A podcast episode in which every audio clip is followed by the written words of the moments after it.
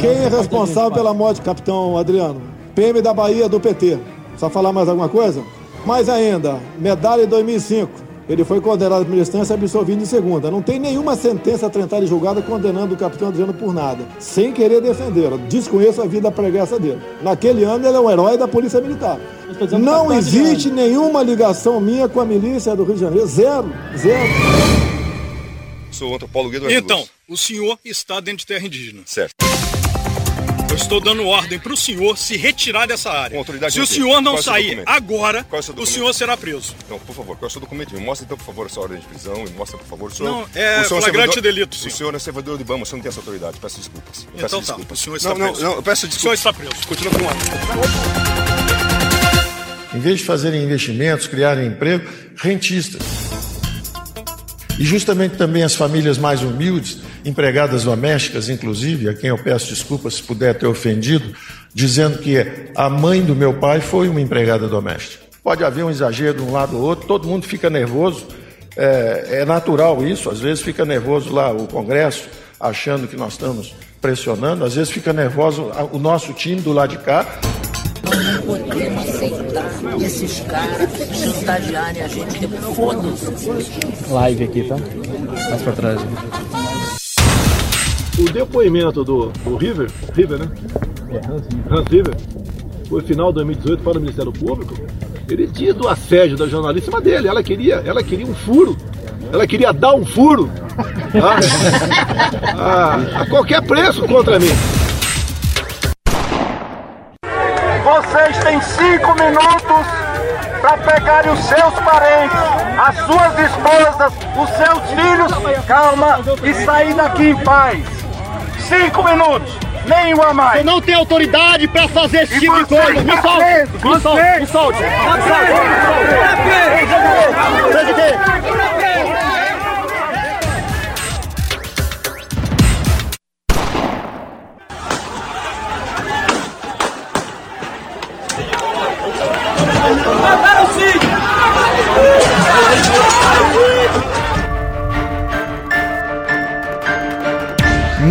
temos que ter responsabilidade.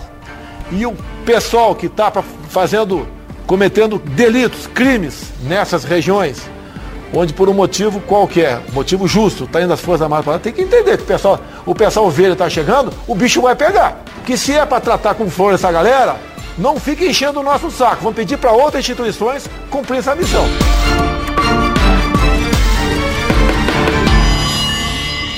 Então, se os elegantes da política brasileira, dessa esquerda bandida, que infelizmente também existe no Brasil, consideram que faltou elegância, eu quero saber se eles acham que o fascismo se enfrenta com flores. Nós aqui vamos enfrentar com a arma que for necessária.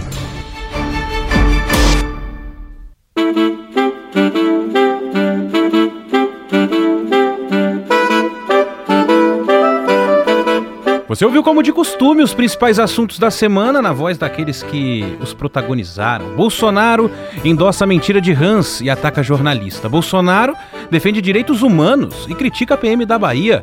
Paulo Guedes pede desculpas às domésticas. Na pressão de Bolsonaro se segura. E se o dólar cai, ele sai? O dólar custará sete reais? No país do carnaval, o crime é a fantasia. Motim, senador, trator. Tiro, greve, põe pra fora. É carnaval, ministro Heleno. Foda-se, para tudo virar cinza. A quarta-feira não demora. Esse é o Tem Método, um podcast original da Band News FM.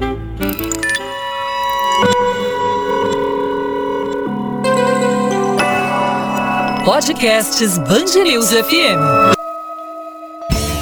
Tem método. Com Carlos Andreasa e Ivan Brandão. Ô, ministro Heleno, isso aqui é um podcast de família. E aí, Andreasa, beleza? Que fazem, rapaz. General Heleno. Alô, Ivan Brandão. Bom dia, boa tarde, boa noite. Pedindo licença para fazer esse podcast. Aqui nesse podcast, General Heleno, o senhor baixa a sua bolinha, tá bom? Aqui é República. É isso aí. Ô, Andreasa, cara, é, eu, eu ia falar que a semana foi pesada, como sempre, né? Nossa Tem sido. Mas na verdade, os últimos dois dias, um- uma, uma, uma enxurrada aí de coisa pra gente poder falar. E acredito que nessa questão das, das polícias, né, lá no, no, no Ceará, que na verdade começa a. a romper as divisas, né, do Ceará, outros movimentos aí também começando Brasil afora, tem muita espuma, né, para separar é, dos fatos aí. E eu, e eu queria muito uh, começar esse, esse episódio falando dos últimos fatos, né, dos fatos mais recentes que são justamente esses lamentáveis lá no Ceará, envolvendo retroescavadeira, tiro, polícia em greve e agora com as Forças Armadas chegando lá na, na capital Fortaleza. E aí, André Azar? Ivan, a principal espuma aí é a da disputa político-ideológica, né, que em grande parte pressiona as pessoas a tomarem partido, né, ou apoiando o irresponsável Cid Gomes ou apoiando as irresponsáveis polícias com comportamento miliciano. E, e esse é um, uma pressão a qual eu me recuso sucumbir. É, mas é da onde vem a principal espuma qual é o fato aí? A existência de policiais se mobilizando, se amotinando em greve, num movimento inconstitucional, usando a população de escudo, na verdade, raptando a população para fazer chantagem sobre governante de ocasião. A gravidade contida em aquele agente de segurança pública é, que, em função da prerrogativa dada pelo Estado, porta uma arma, usar essa condição, essa vantagem, para defender não a sociedade, mas interesses pessoais, interesses corporativos. Isso não é coisa de polícia, é coisa de milícia. E o que se tem visto é também no discurso, no discurso que instiga a violência, e isso sim vem desde cima, vem sim desde o presidente da República, mas também vem desde as bancadas, nunca antes havidas com tal volume, de representantes de classe da categoria de segurança pública nos vários parlamentos. Não apenas em Brasília, mas também nos estados. Nunca se viu tanto coronel, tanto major, tanto capitão ocupando espaços. Isso é grupo de pressão para a defesa de interesses corporativos. E isso empodera para usar a palavra da moda, os policiais que se sentem à vontade para mascarar, para se mascarar, para tapar o rosto, usando a prerrogativa, insisto, do Estado, para atuar contra o Estado, para pressionar o Estado, onde já se viu policiais, policiais mascarados obrigando comerciantes a fecharem as lojas, determinando o toque de recolher. Quem faz isso é traficante. Quem faz isso é miliciano, é bandido, mas nós temos visto isso. E aí, na hora de se posicionar a respeito, o presidente da República, em sua live semanal da última quinta-feira, foi a público para, claro, atacar Cid Gomes. E o ataque ao Cid Gomes é, é justo. Eu o faço. É inaceitável que um senador da República, ex-governador daquele estado do Ceará, se sinta à vontade como se estivesse exercendo atividade política, como se estivesse exercendo um, uma ferramenta de diálogo político para sentar numa retroescavadeira e jogá-la contra as pessoas, podendo matar pessoas. Isso é inaceitável. Inaceitável vindo de qualquer um, mas tanto mais de um senador da República. E o que é grave? Ele de certo pensou que está, calculou politicamente, olha que loucura, olha onde, onde nós estamos. Ele pensou que aquilo ali era uma ação defensável. Que talvez fosse ali como herói nos, nos braços do povo. Um irresponsável completo. Sobre isso, Ivan, me estendendo só mais um pouco, quero dizer o seguinte: quando a gente fala aqui na teoria de que a, a corda da a corda da democracia vai sendo esticada, tensionada com frequência e intensidade sem precedentes e que quando brevemente afrouxada ela jamais voltará ao lugar em que estava anteriormente, esse episódio mostra. Esse episódio é exemplar disso, é, da materialidade a essa ideia.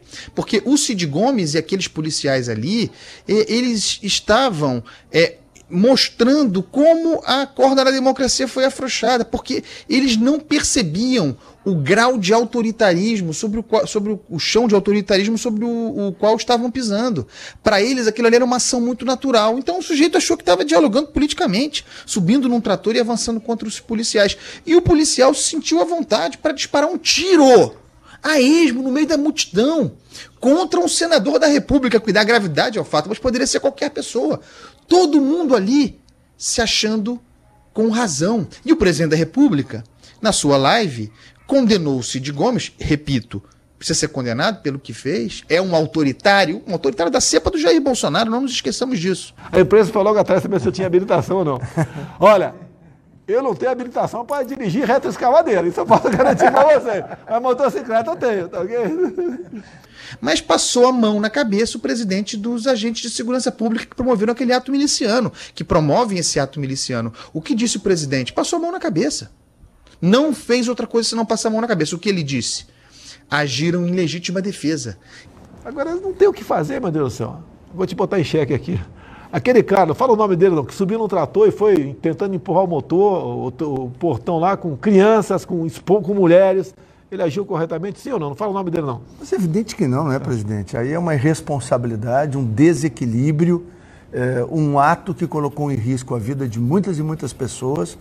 E é evidente que quando tu tem a tua vida em risco, tu tem o direito à legítima defesa.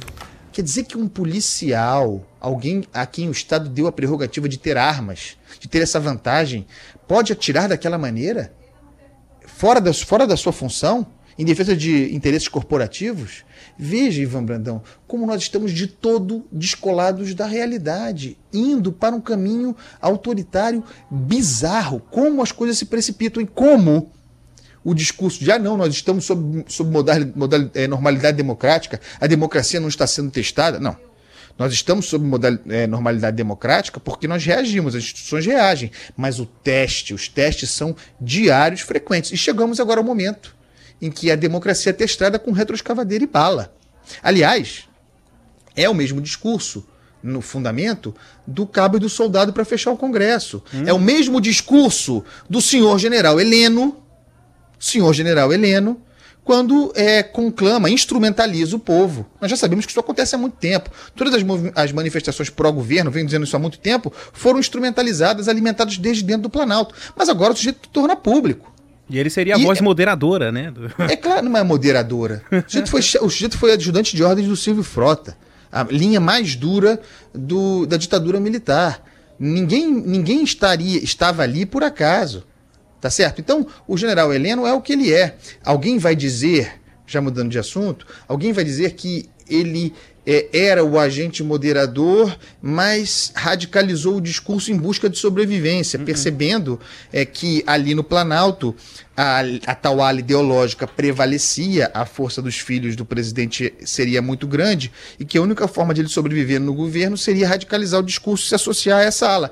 Pode ser isso, eu acho que não. Eu acho que o general Heleno sempre foi isso foi uma, e, e, foi se enganou profundamente quem achou que ele poderia ser um agente moderador. Mas, de toda maneira, o discurso dele, se referindo ao parlamento como uma espécie de chantagista e é, achando legítimo mobilizar mobilizar desde o governo o povo na rua para pressionar um poder da república e tem gente achando isso normal, é o espírito do tempo, Ivan Brandão. Aliás, título de, desse podcast, me permita, me permita, o excludente de ilicitude moral. É onde nós estamos. É, você é um poeta, Andreas. Eu queria só falar ainda é, sobre o Bolsonaro, porque eu, eu, eu, vou fazer esse exercício, tá? De me colocar no lugar do presidente, né? O presidente Bolsonaro foi um dissidente, né? Quando serviu o exército, enfim, liderou movimentos lá também por melhores Bem condições lembrado. de trabalho, né? E eu fico pensando como é que ele fica no meio disso tudo, porque quando ele dá o apoio, é, quando ele é, é, de alguma forma chancela o movimento, né? Eles estão lutando por direitos ou atirou em legítima defesa, é, ele está apoiando um ato completamente ilegal e inconstitucional. A gente pode discutir aqui a, a, a brecha na lei, a omissão do Congresso para lidar com o direito de greve e de, de, o fato de, do troço ser inconstitucional e de na história, porque não é a primeira vez que isso acontece, jamais policiais grevistas terem sido punidos. Exato. Nunca houve alguém exonerado, nunca houve alguém preso preventivamente por atacar a ordem pública. Uhum. É isso. Não, então, e aí, e, então se de, de, um lado ou ele, ele chancela o, o, o inconstitucional, mas se ele não chancelar o inconstitucional, ele está falando contra uma, uma, uma massa ali que, que vota nele, que apoiou a, a, e continua apoiando. A, a sua base de apoio é fundamental. Exato. Então eu, eu, não, eu, não, eu, não, eu, eu não vejo o presidente muito confortável diante dessa situação, né? Mandando as suas armadas para lá e falando que o bicho vai pegar, porque de alguma forma ele está ali meio que na corda bamba para os dois lados, né? E aí, além disso, falando sobre governante, tem figuras deprimentes, vergonhosas como governador de Minas Gerais, o senhor Romeu Zema. Populista. Aliás, Partido Novo, que vergonha, hein? Isso é, não vai acontecer nada com o governador, ele não vai ser afastado do partido, porque é, isso, isso que ele fez em Minas Gerais é o avesso da ideia do Partido Novo. Para quem não sabe, concedeu, autorizado pelo, pela Assembleia Legislativa, um aumento de quase 42% ao longo do tempo, né? Tem um, tem um escalonamento, uma progressão para os agentes de segurança pública, para os policiais do glorioso estado de Minas Gerais. Todas as categorias, exceto as da segurança, tiveram reajustes e o que nós estamos fazendo com a segurança é repondo a inflação.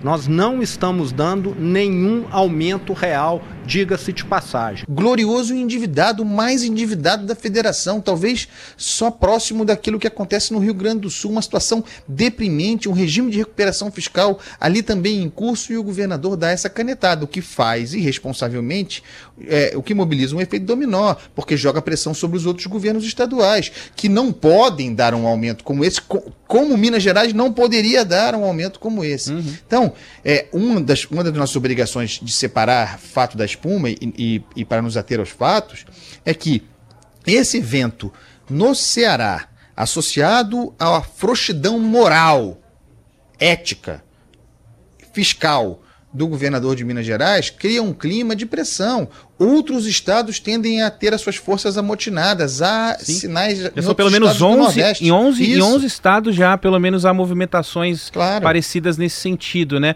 Acho que quem fica livre e sempre vai estar livre é o Distrito Federal, né? Porque a PM lá recebe. Eh, são servidores públicos federais, né? Como se eles fossem servidores públicos é, federais e não estaduais. É, mas de resto, a gente sabe, né, Andreasa?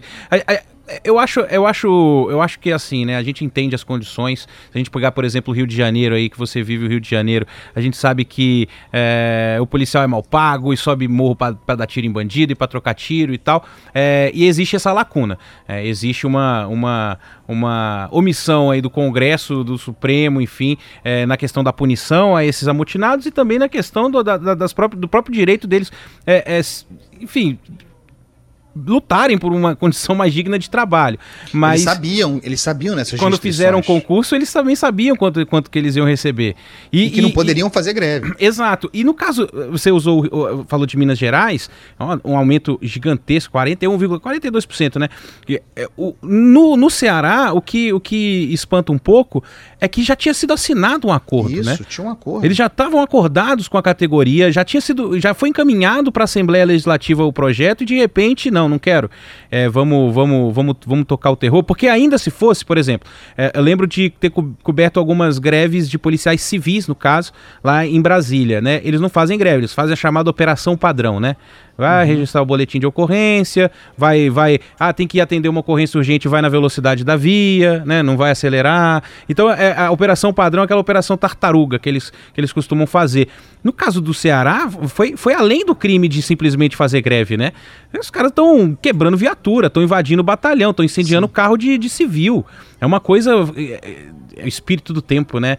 É, mandando, a pessoa, mandando a pessoa fechar o comércio. Tá, é, o próximo passo é o que? Cobrar pelo gás? Vai, vai, vai cobrar é, pela, pelo, pelo gato net? É uma atitude, é uma atitude miliciana, mas que insisto, é endossada desde cima. Vamos lembrar da reforma previdenciária, eu gosto de citar isso.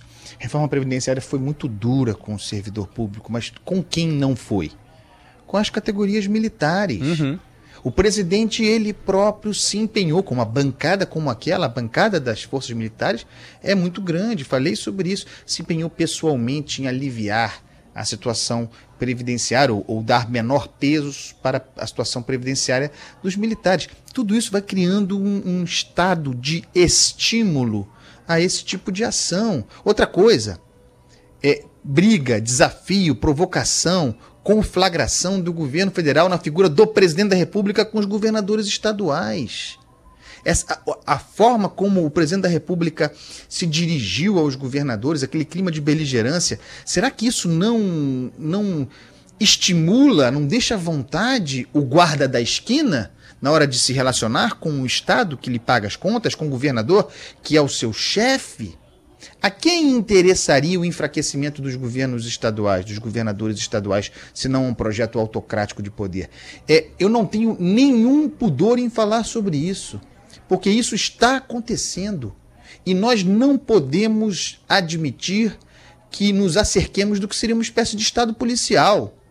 Não dá. Alguém viu uma palavra do senhor ministro Sérgio Moro a respeito desse episódio? Nada. Alguma condenação sobre a atividade da, da, da polícia, da milícia no Ceará? Não se viu nada.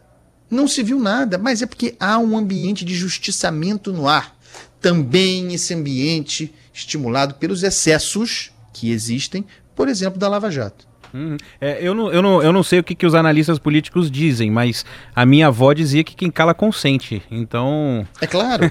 eu acho que essa sabedoria popular ela, ela se encaixa bem. Aliás. Tem muito analista político, jornalista calado a esse é, respeito também. É verdade. É, o, o, e o que você e, e, e, o que acaba é, caindo muito no que você falou na, na, no seu comentário é, na Band News FM, da, da, da, de ser o sinal de, de, de, de falência né, do, do, do, equilíbrio no debate público. E isso tanto para quem é o agente público, como para quem analisa, enfim, de alguma forma, é, é, o que está acontecendo. Eu acho muito difícil e admiro demais, viu, o papel de vocês é, é que, que comentam, né, que, que tem esse é, é, esse dever de, de abrir o microfone e comentar, dar opinião, porque eu, como um bom libriano, Andreas, eu não consigo, cara, eu não, eu não consigo concatenar as minhas ideias com tudo que está acontecendo. É uma coisa absurda. Você falou da, da, da reforma da, da Previdência, é, fazendo esse link, né, muito bom, aliás, com com a questão dos militares, é, que vai passando a mão na cabeça, vai passando a mão na cabeça, né? E a certeza da impunidade, e aí a gente não sabe qual, qual, quais são os próximos capítulos dessa história. Mas eu, claro. eu tô dando essa volta para tentar encaixar aqui a, a, a, a a figura e a permanência de Paulo Guedes no governo.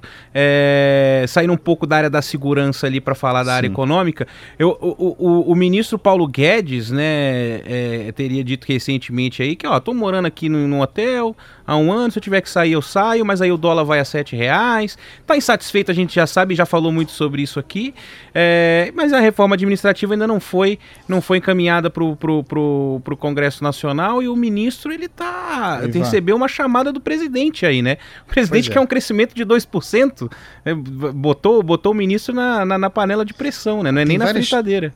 Tem várias coisas aí é, para tratar sobre, sobre isso. Primeiro, primeiro o seguinte quem criou expectativas sobre um crescimento extraordinário, inclusive plantando números na imprensa, foi o ministro Paulo Guedes, falando para todo mundo em crescimento de 3, 3,5, talvez 4.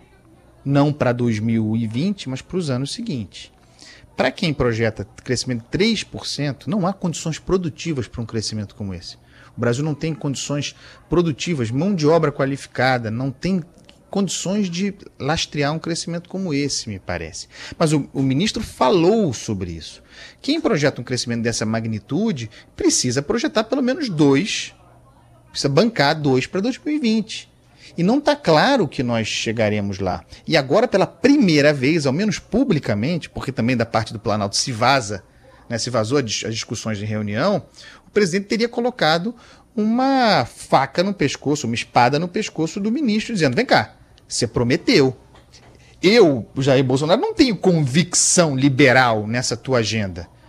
Eu entendi que era importante para me eleger, para ter o apoio do mercado financeiro, do setor produtivo, dos empresários. Mas eu preciso me reeleger em 2022. E para isso eu preciso de crescimento, e para isso eu preciso de geração de emprego. E há muitos indicativos de que, mesmo que o crescimento venha a ser esse de 2% neste 2020, não é fácil, isso não estará obrigatoriamente atrelado à requalificação do emprego, ao surgimento de emprego de qualidade, que não informal. Então a situação do Guedes, numa parte é, inflada por ele mesmo, é muito difícil, porque ele criou uma expectativa, a do super-ministro posto Piranga, que não tem conseguido entregar. E como o presidente não acredita na doutrina, não acredita no liberalismo econômico, a pressão é muito, muito grande. Tem muita gente ali dentro no entorno do, pres, do presidente que não acredita no Paulo Guedes e que tolera em função dessa perspectiva eleitoral. Agora, tem que entregar. E, e esse é um componente do debate. O outro é o seguinte, por exemplo, relativamente à reforma administrativa. deve ser a sexta semana segui seguida em que o presidente, em que se promete mandar a reforma administrativa para o, para o Congresso. Pretendo encaminhar semana que vem. Pre pretendo encaminhar, dizer que eu acho uma marola até lá, né? Está muito tranquila a reforma. Reforma não será mex mexida nos direitos dos atuais servidores, inclusive a questão de estabilidade. Quem é servidor continua com estabilidade sem problema nenhum. As mudanças são propostas ao, ao Congresso é, que valeriam para os futuros servidores. Algumas categorias teriam é, estabilidade, alguma diferenciação, porque tem que ter, é Polícia Federal, Polícia Rodoviária Federal, Força Armada, Receita. Salvo engano, não foi enviado nessa semana. E nós, estamos na, nós estamos gravando na sexta-feira. Tem algumas horas até o final do, do, dia, mas o Congresso já foi embora para o carnaval. É. Já não tem mais ninguém para receber essa proposta de reforma administrativa. E essa semana foi especialmente crítica para essa crise, essa crise de identidade mesmo do Paulo Guedes nesse governo. Porque pela primeira vez. É claro que com o passar do tempo, algum grau de desgaste é normal. É, mas nessa semana, pela primeira vez, o Paulo Guedes trombou, trombou firme e doeu com um muro que ele sabia que existia, é impossível que ele não soubesse, mas que ele achava que com o qual lidaria bem, com o qual ele conseguiria desmontar ou contornar, que foi o muro do servidor público, do funcionário público que está dentro do governo. O parasita. Mas não com, com, não, com, é, com um parasita, exatamente, mas com aquele parasita que tem assento no Planalto. Uhum. Aliás, o próprio chefe, o próprio presidente da República, que é um, um servidor público militar e que, como você falou mais cedo, fez a sua carreira defendendo os interesses corporativos. Ali dentro do Planalto tem, por exemplo, o Jorge Oliveira que é o braço direito mais importante, um dos cotados para o Supremo, aliás, um funcionário público, defensor corporativo, está ali dentro para isso. É hoje, entre outros, não é o único, dentro do Planalto, o principal agente contra a reforma administrativa. Paulo Guedes trombou com isso, que é aquela parte do governo que é basicamente a equipe econômica que não tem nada a ver com o funcionalismo público, tentando tocar uma agenda liberal e trombando, no caso da reforma administrativa, com essa barreira corporativa dentro do Planalto. Os caras estão sentados dentro do projeto dele. Ele percebeu isso né, durante muito tempo, empurrou com a barriga. Desde o ano passado, Ivan, novembro, dezembro, quando houve é, a, primeiro, a primeira trombada, chamemos assim, quando o presidente disse que não mandaria em função dos riscos de acontecer no Brasil o que aconteceu no Chile, aquela uhum. conflagração, o povo na rua, era balela. O Paulo Guedes sabia que era balela, mas aquilo serviu para ele ganhar tempo.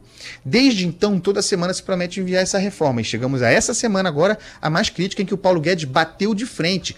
E há relatos de pessoas que eu conheço, fontes, que frequentam o Palácio do Planalto e que disseram que a conversa entre presidente da República e ministro da Economia foi dura e que pela primeira vez se viu o presidente da República, Jair Bolsonaro, tenso em relação à relação com o Ministério da Economia e com os resultados a serem entregues pelo Ministério da Economia. Porque é o seguinte, Ivan, alguém que acredite na, na fé liberal, na doutrina liberal, pode dizer, olha, do ponto de vista dos cadernos, dos livros, do mapa, aquilo que o Paulo, Paulo Guedes faz, em termos de agenda, é o certo.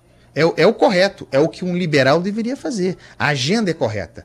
Afora a dificuldade de implementar a agenda, aquilo que já foi implementado e que se disse que resultaria em bons números para a economia, para a economia real, a reforma da Previdência entre elas, não aconteceu.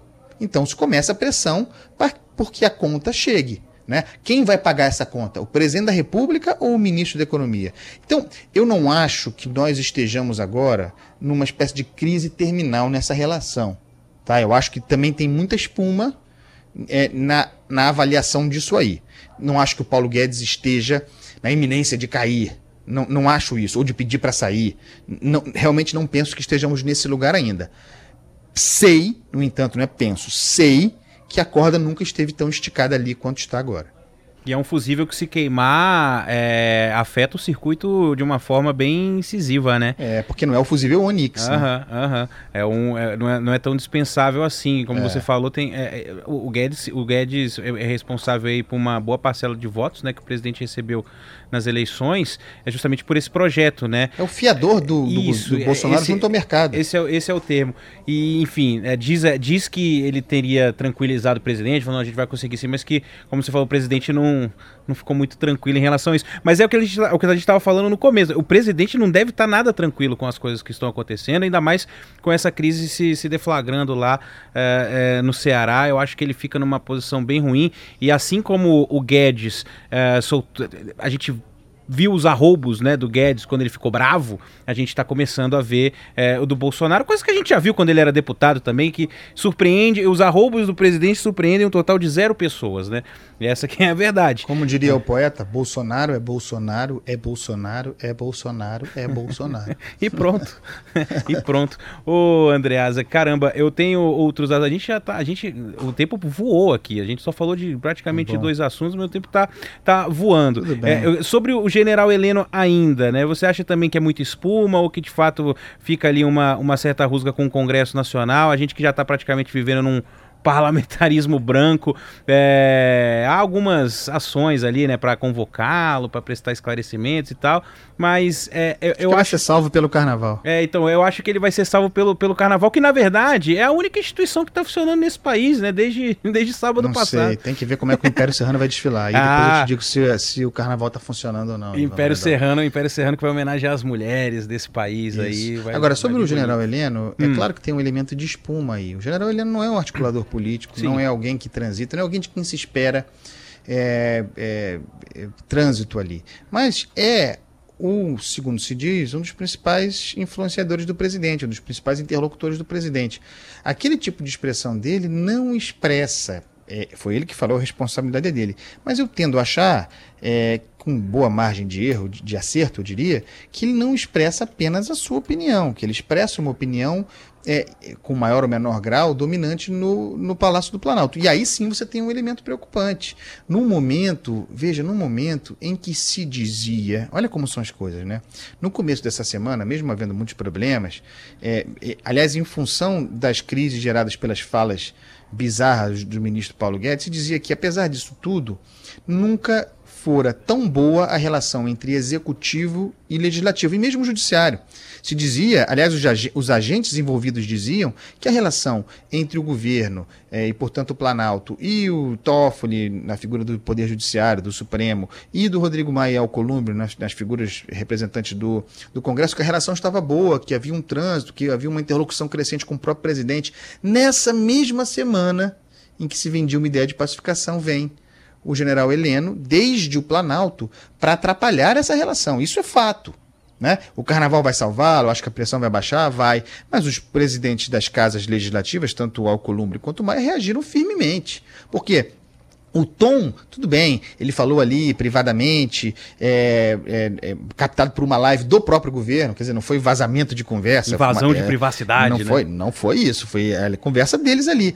É, tudo isso, todas as ressalvas feitas, ele fez uma manifestação autoritária. Né?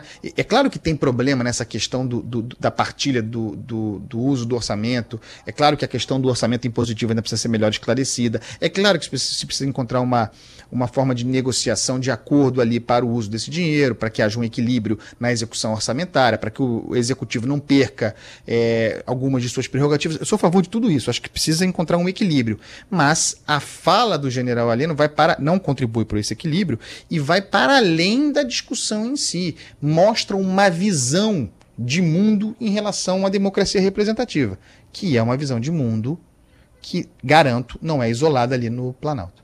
Bom, chegamos ao fim. Hoje eu não vou encerrar com a nossa trilha, Andreasa, se você me permite. Opa, chora cavaco! Vou botar esse aqui, ó. Aí sim, né?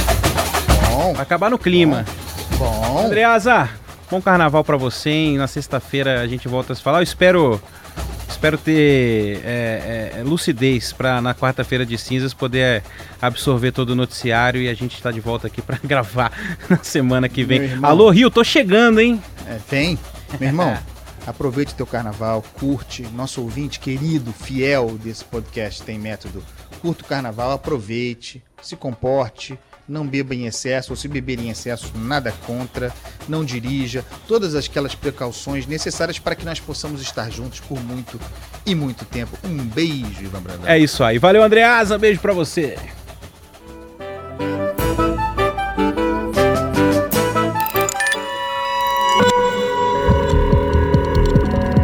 Podcasts News FM.